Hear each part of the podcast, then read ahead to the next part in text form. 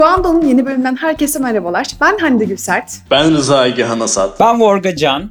Ben Kaan Uzdoğan. Dostlar hoş geldiniz. Şimdi e, klasik girişimizi yapmak istiyorum. Bu hafta aklınızda en çok ne vardı, ne düşündünüz?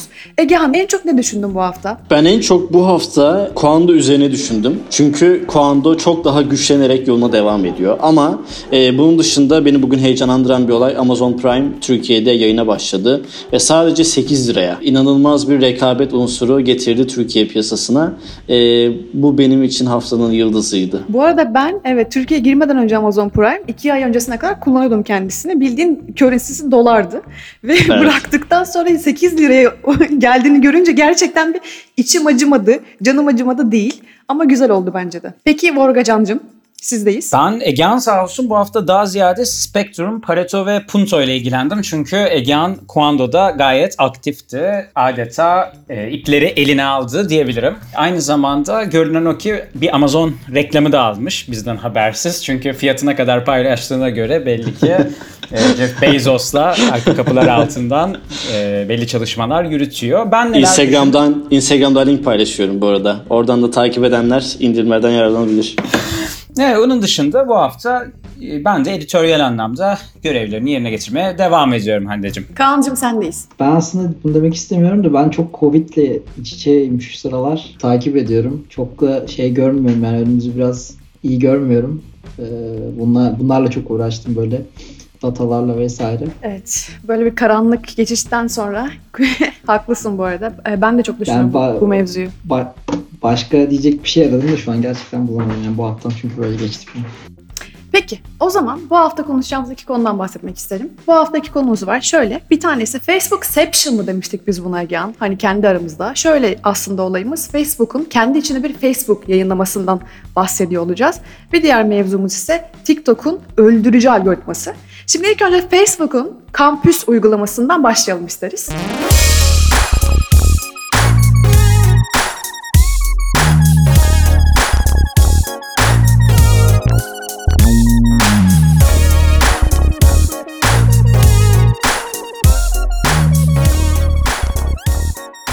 Eylül'de şöyle bir şey e, paylaştı kendi sitesinden. Dedi ki ben Kampüs diye yeni bir uygulama yayınlıyorum dedi.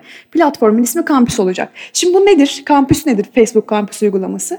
Aynı şeye ilgi duyan üniversite öğrencilerinin birbirleriyle bağlantı kurabileceği platform aslında. Şöyle bir şey düşünebiliriz basitçe. Facebook çıktığı ilk günlerdeki Facebook'u tekrar kendi içinde ayrı bir platform olarak yayına almış oldu. Biz bu yüzden oradaki Inception göndermesini kullanmıştık kendi aramızda. Hani bunu neden yaptı? Product Manager'lar şöyle açıklıyorlar kendi sitesinde Facebook'un kampüs uygulamasını. Pandemi sebebiyle zaten şu an öğrenciler kendi aralarında çok fazla görüşemiyorlar. Ve öğretim aslında baktığınız zaman uzaktan öğretim part time de olsa yani yarı zamanlı veya çoğu aslında full time olarak tam zamanlı olarak uzaktan eğitime geçmiş durumda çoğu üniversite.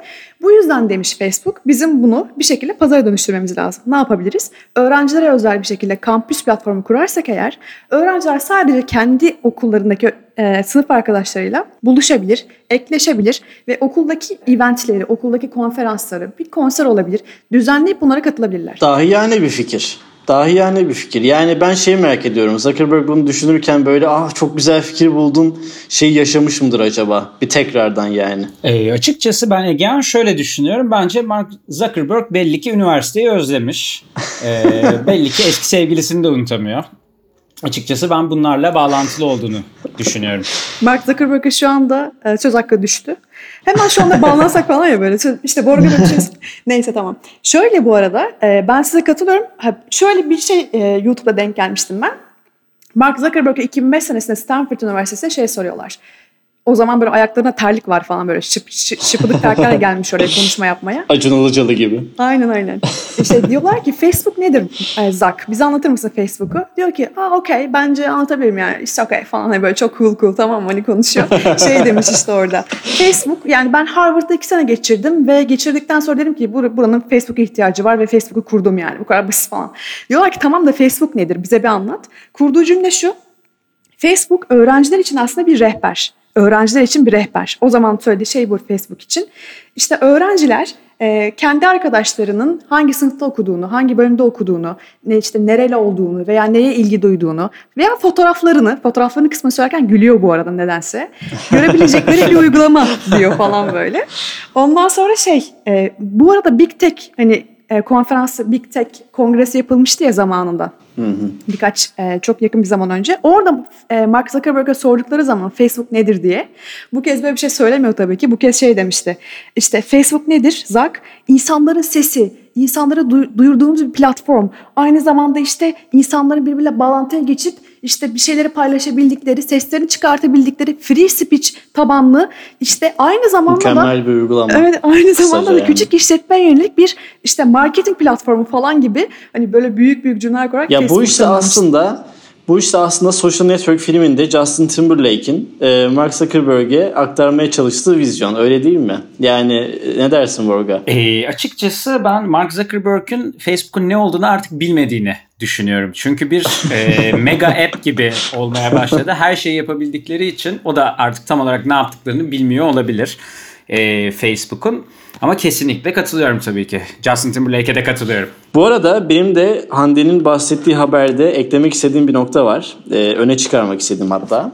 Facebook Campus'un e, Product Manager'ı Charmaine Hang, e, kendisinin çok güzel bir isim var bu arada.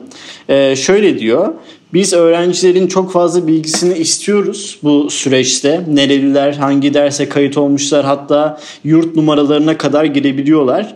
Ama tabii çok bu güvenlik açığı yaratacağı için biz onlara farklı bir profil sayfası hazırladık. O yüzden bu herkese açık olmayacak. Facebook Campus'un herkese ait farklı bir profil sayfası var demiş. Ee, bu ince düşüncelerinden dolayı da kendilerini kutluyorum. Yani inanılmaz bir e, güvenlik e, bariyeri koymuşlar. Evet, privacy ve security özellikle e, tanımlamışlar. Ben de fark ettim onu haber okurken. E, Evet, evet. Ama çalışacak? yani bu kadar çocukça e, güvenlik önlemleri de lütfen ya artık e, birazcık bize dalga geçiyorlar gibi hissetmeye başlıyorum ben. E, ama güzel bir dokunuş diyelim. Kuando'dan kaçmaz diyelim. Buradaki güvenlik açığı yine yakalandı. Ege anlandınız.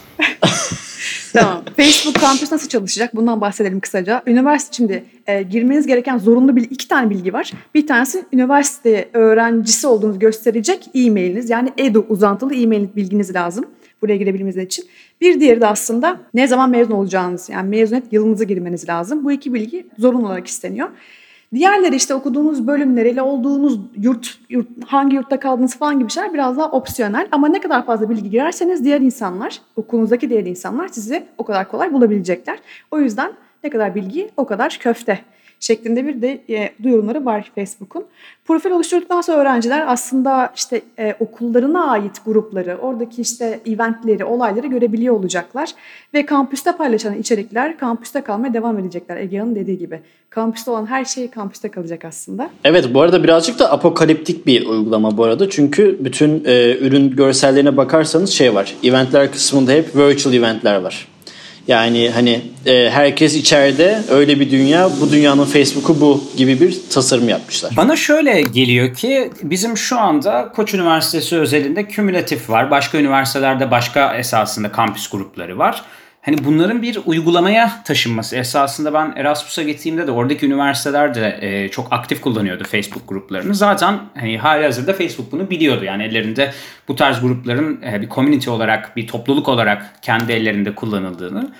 E, bu gruplar uygulamaya taşınacak esasında. Fakat şunu da merak ediyorum. Üniversite öğrencileri birbirleriyle arkadaş olabilecekmiş bu grup üzerinden.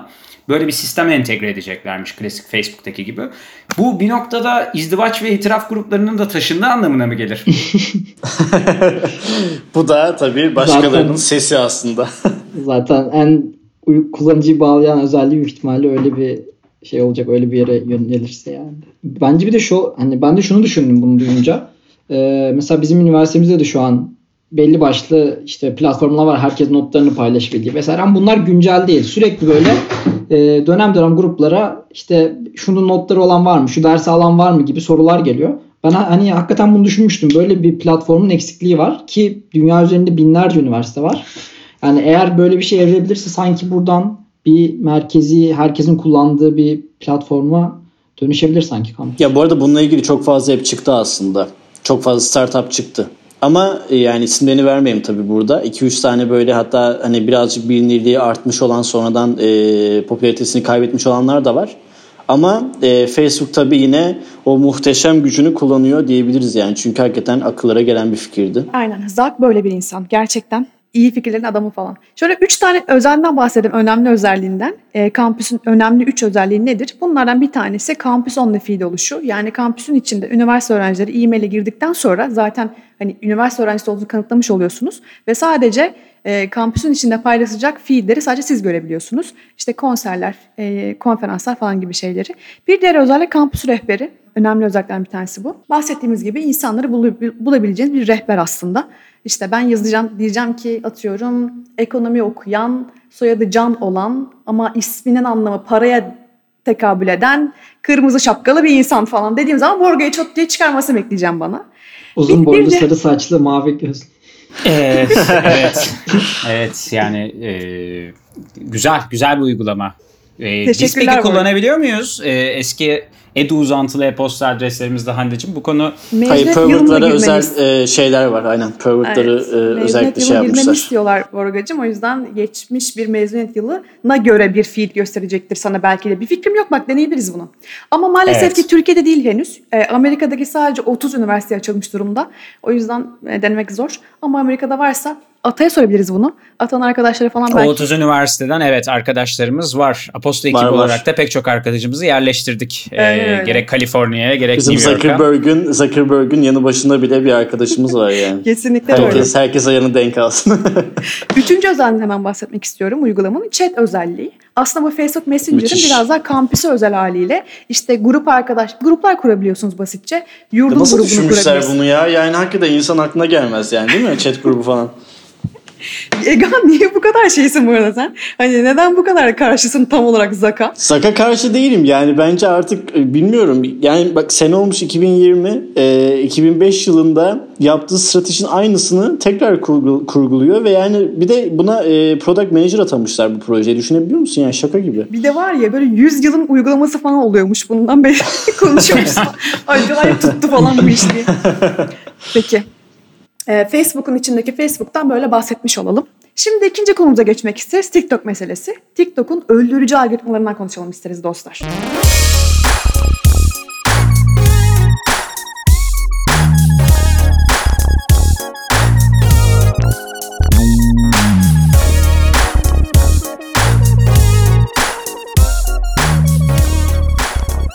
Şimdi geçtiğimiz pazar gecesi e, ByteDance TikTok'un çatı şirketi oluyor kendisi. E, ee, ABD operasyonlarını yürütmek üzere yani satın alması üzerine aslında Oracle'la anlaştığını açıklamış.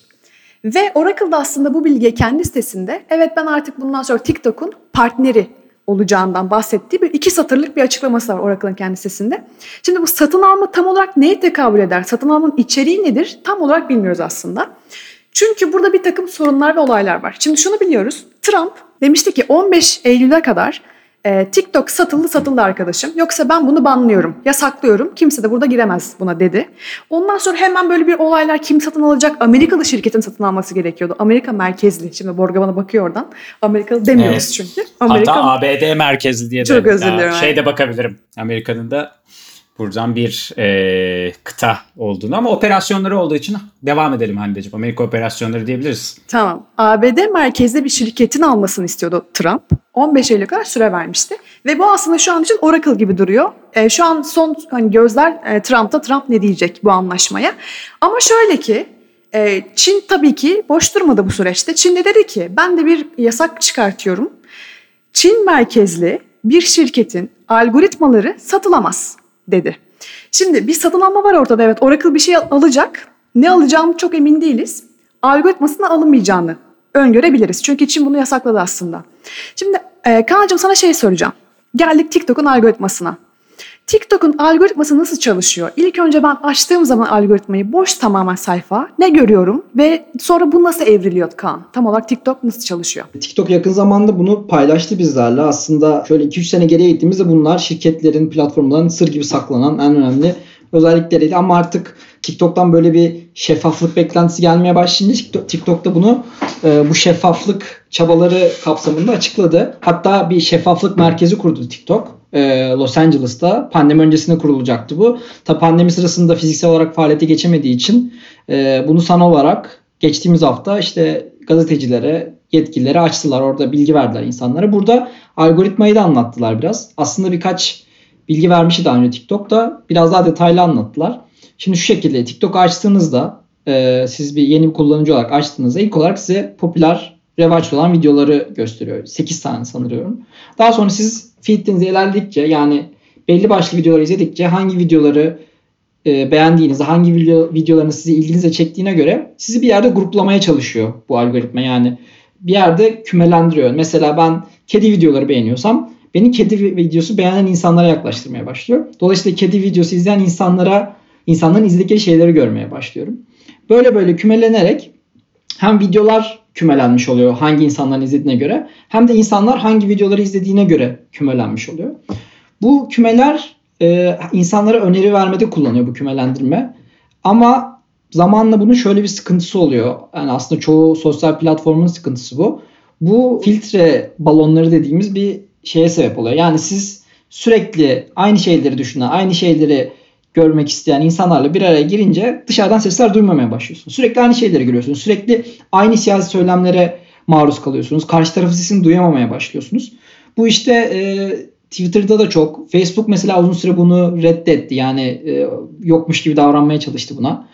TikTok ama farklı yaklaşıyor bu olaya. TikTok diyor ki e, biz evet filtre, filtre balonları var. Biz bunun farkındayız. Biz bunların üzerine çalışacağız.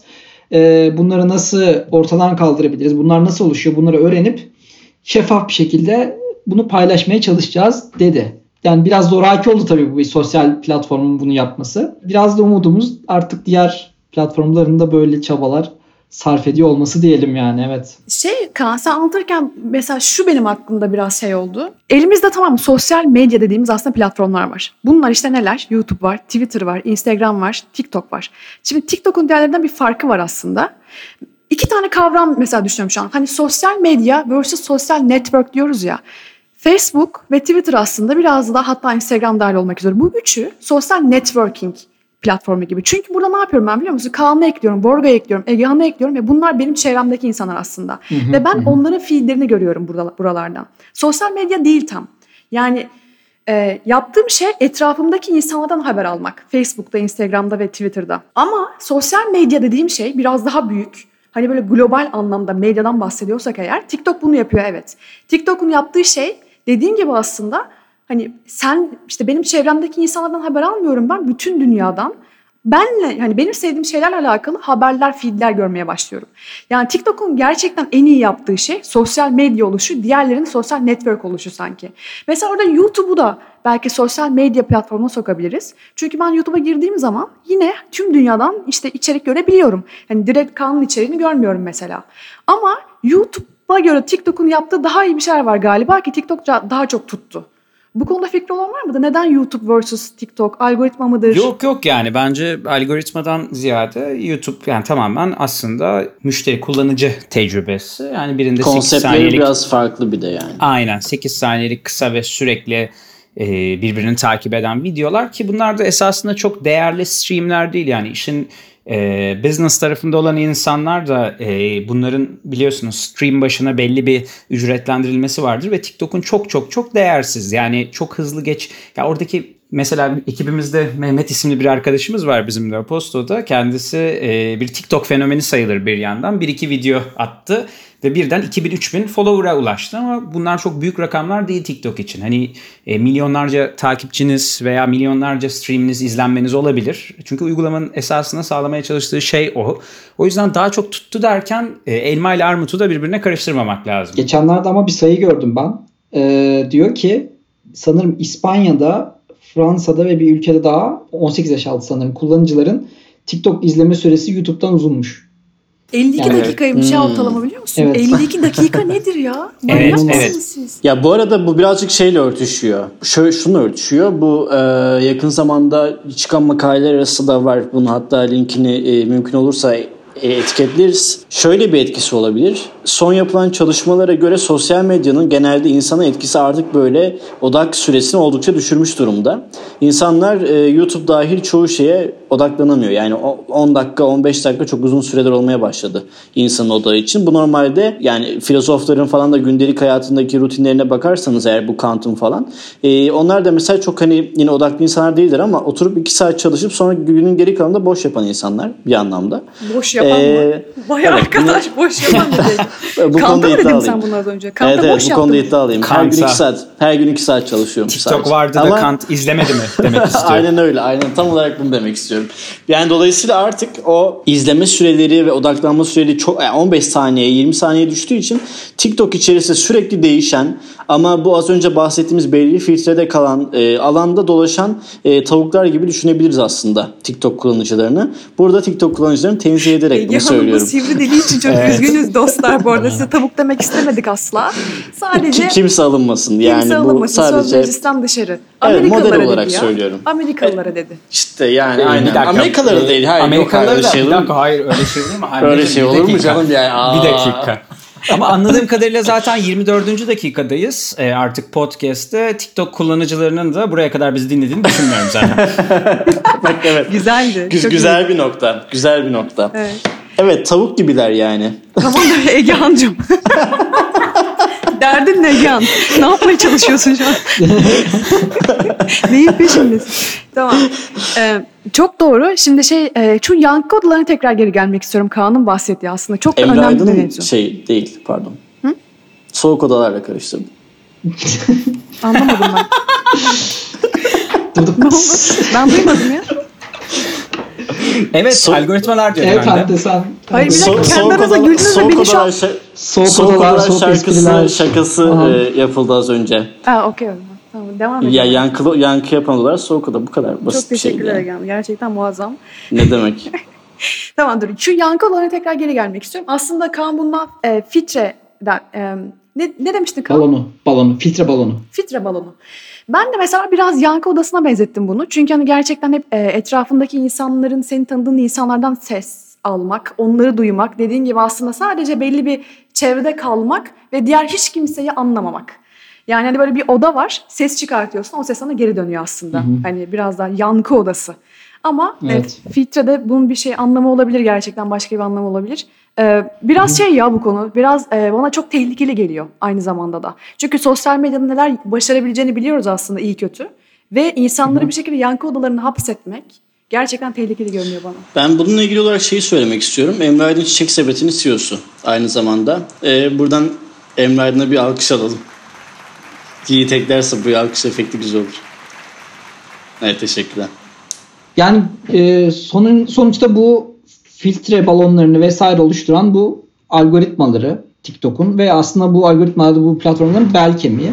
Şimdi bu TikTok'un da satışı gündemdeyken ortalıkta çok karışık durumda. Şu an ne olacağı belli değil. Çin Çin'in Hande'nin dediği gibi e, kısıtlamaları geldi teknoloji ihracına karşı algoritmanın satılmaması için. Yani günün sonunda bu algoritma satılacak mı? Nereye bağlanacak? İşte yeni bir algoritma mı oluşturacak falan. Yani bu pazarlıkların önemli bir parçası olacak. Bakalım nasıl sonuçlanacağını biz de merak ediyoruz. Yani TikTok'un nereye varacağını algoritmasıyla beraber. Deadline bugün galiba. Trump'tan bir cevap gelecek bugün. Biz de merakla bekliyor olacağız ve tabii ki e, sizleri güncelliyor olacağız. Peki toparlıyorum dostlar. Bugün ne konuştuk? E, Facebook'un kendi içindeki Facebook uygulamasından bahsettik. İsmi Campus. Sadece üniversite öğrencileri çıkarmıştı bunu. Ve gerçekten 2005 senesindeki Facebook'u geri getirmiş oldu. E, bir diğer konuştuğumuz şey ise TikTok'un öldürücü algoritmalarından bahsettik. Filtre balonlarından bahsettik. Daha detaylı e, yazıyı da bültenimizde bulabilirsiniz dostlar. Şimdi kapatmadan önce hemen tekrar e, arkadaşlarıma bu hafta neyi tavsiye ediyorlar onu sormak istiyorum. Tavsiyeleriniz okuduğumuz bir makale, okuduğunuz bir kitap, diliniz bir podcast. Lütfen beni söyleyin bir kere de. Hande senin dilin muazzamdı falan. Hiç böyle şeyler söylemiyorsunuz bu arada ya. Gerçekten. Kendi kendime konuşuyorum dostlar ben. Bir insan da çıkıp demiyor ki Hande ne kadar güzel konuştun. Hiç böyle bir şeyler duymuyorum. Neyse buraya geçiyorum. Ancak zaten Pareto'dan falan bahset Borga sen. Pareto de burada, Spektrum de burada. Hiç Hande demeyelim burada.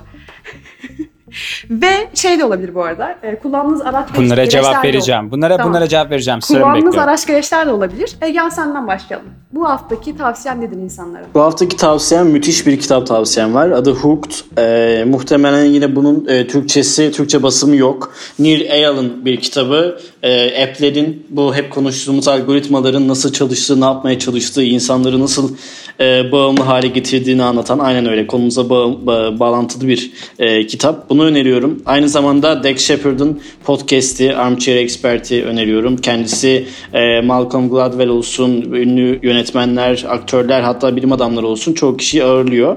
E, Kristen Bell'in eşi oluyor kendisi.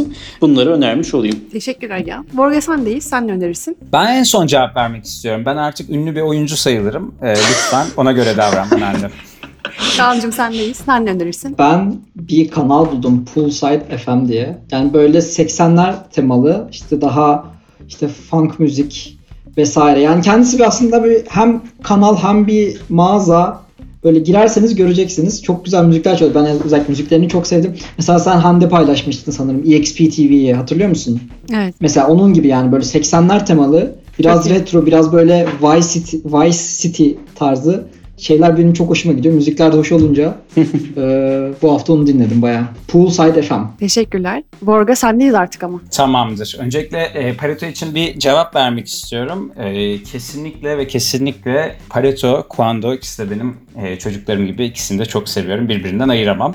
E, sonrasında ben bu hafta ne yaptım? Bir süredir film izleyemiyor, izleyemiyordum. Kendimi film izlemeye verdim.